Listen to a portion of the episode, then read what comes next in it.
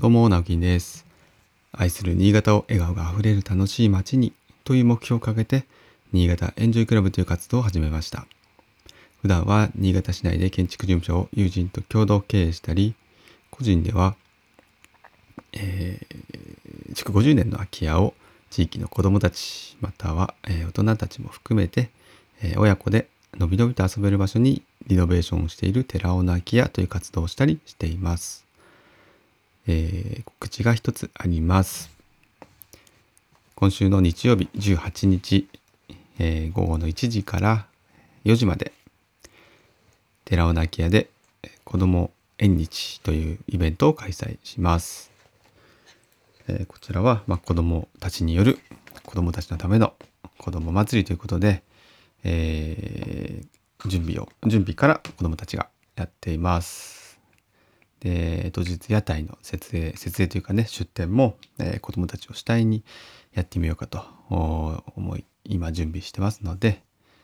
えー、皆さんですね是非お子様に10円玉をいっぱい持たせて遊びに来てください。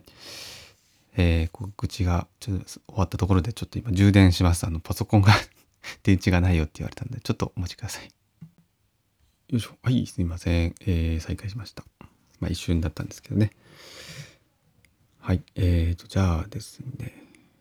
そうだな。今日告知、もう告知はね、今ほど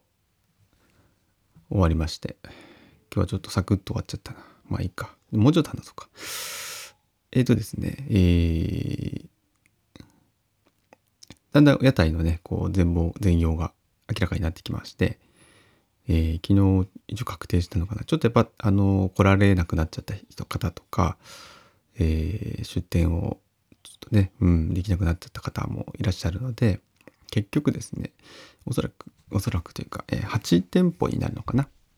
えー、射的アクセサリー屋さん、えー、ヨーヨー釣り、あれですね、水風船ですね。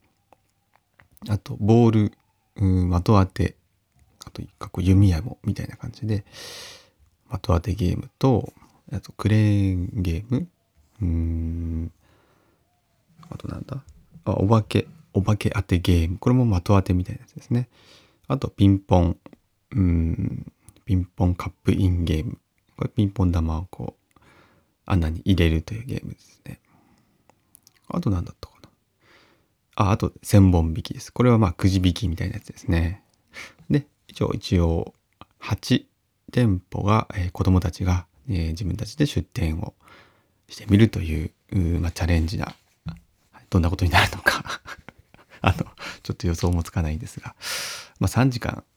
結構短い時間なんですけど3時間フルでね多分あの出店するということは、えー、不可能ですと。もう100%不可能ですと 今言っておきます。なので、えー、ちょっとね来られる時間帯によってはあれあのお店の人いないよみたいな時もあると思うので。ご了承ください。なんかあの頑張ってこうみんなでね持ち回りでうんあの回したいなと思うんですけど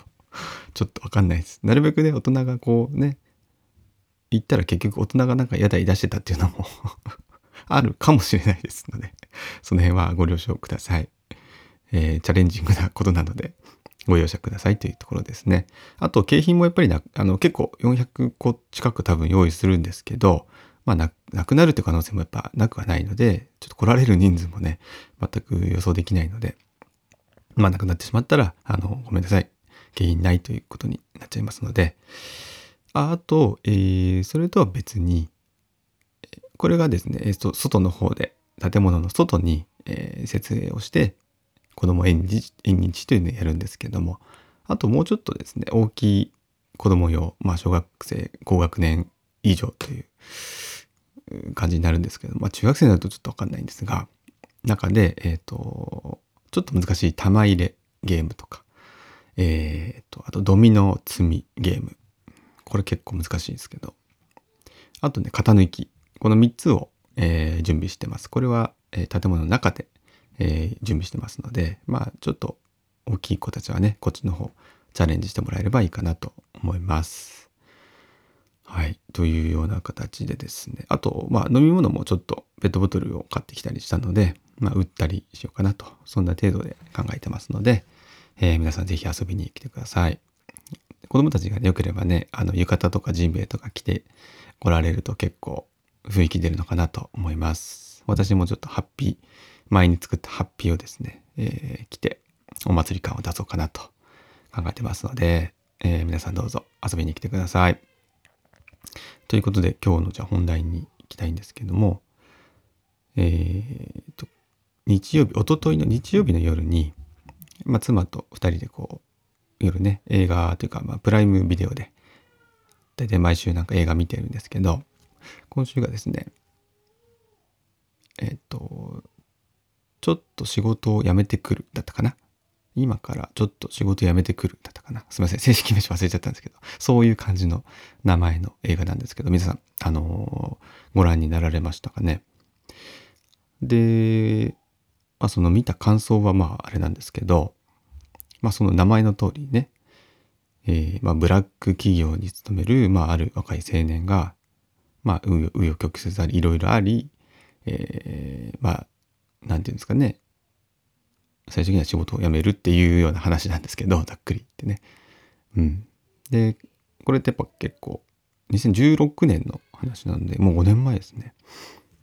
で、まあ、その前にもう小説は出てたんで多分2000年代初め頃の小説だったと思うんですよ13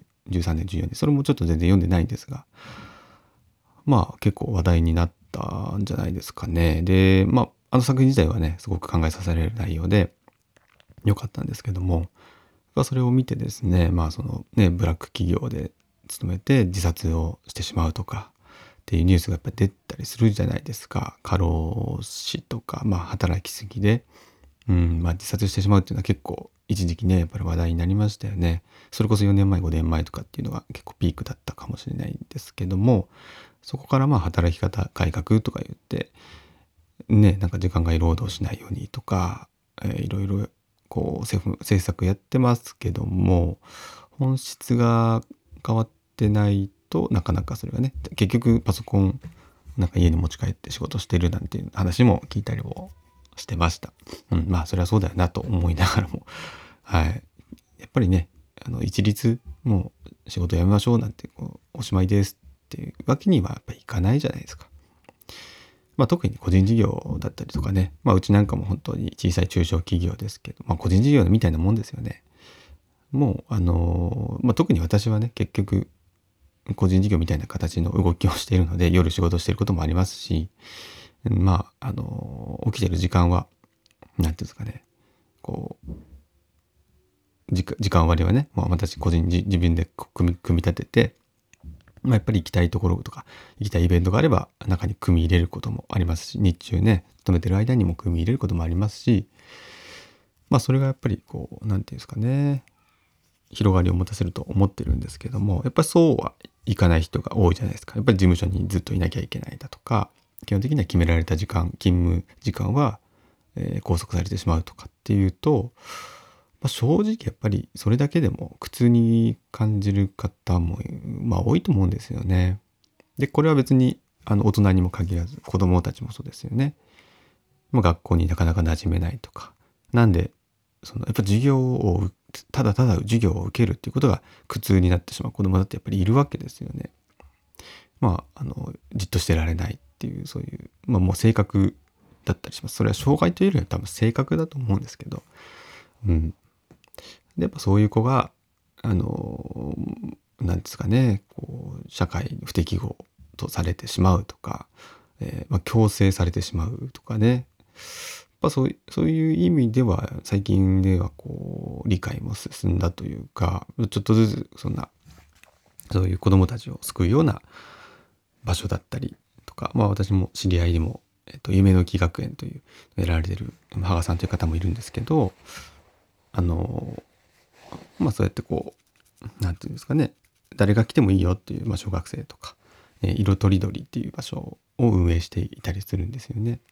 ですごくいいなと思うんですよ。やっぱり学校じゃない居場所とか、えー、コミュニティがあるっていうことを知っているとか体感すると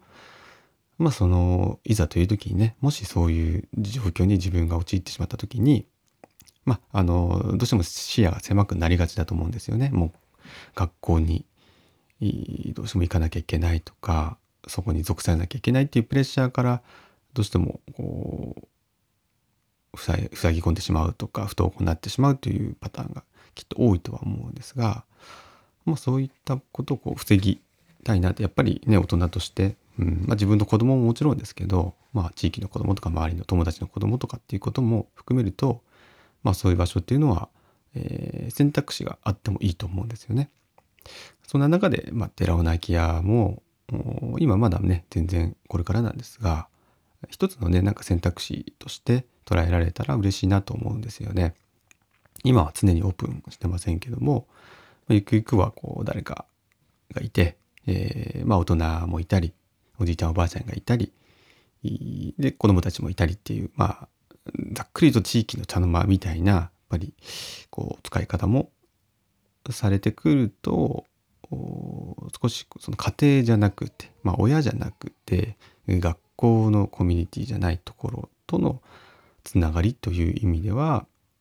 うんまあ、これからの社会には求められるんじゃないかなという気は実はしているのでそういった側面も、うん、寺尾泣屋には持たせたいなと、うん、実は思っていたので、まあ、その映画を見てねよりこう強くそう思ったと、まあ、子供たちだけじゃなくて大人もそうなんですけどうん、ちょっと疲れたらそこに行って、まあ、くつろぐと。うん、ただただくつろぐみたいな場所でもいいなとは思ったりしていますというお話でした。あ、今日 10, 10分過ぎちゃいましたね。はい。ということで、えー、今日も一日笑顔があふれる日でありますように、それではまたバイバイ。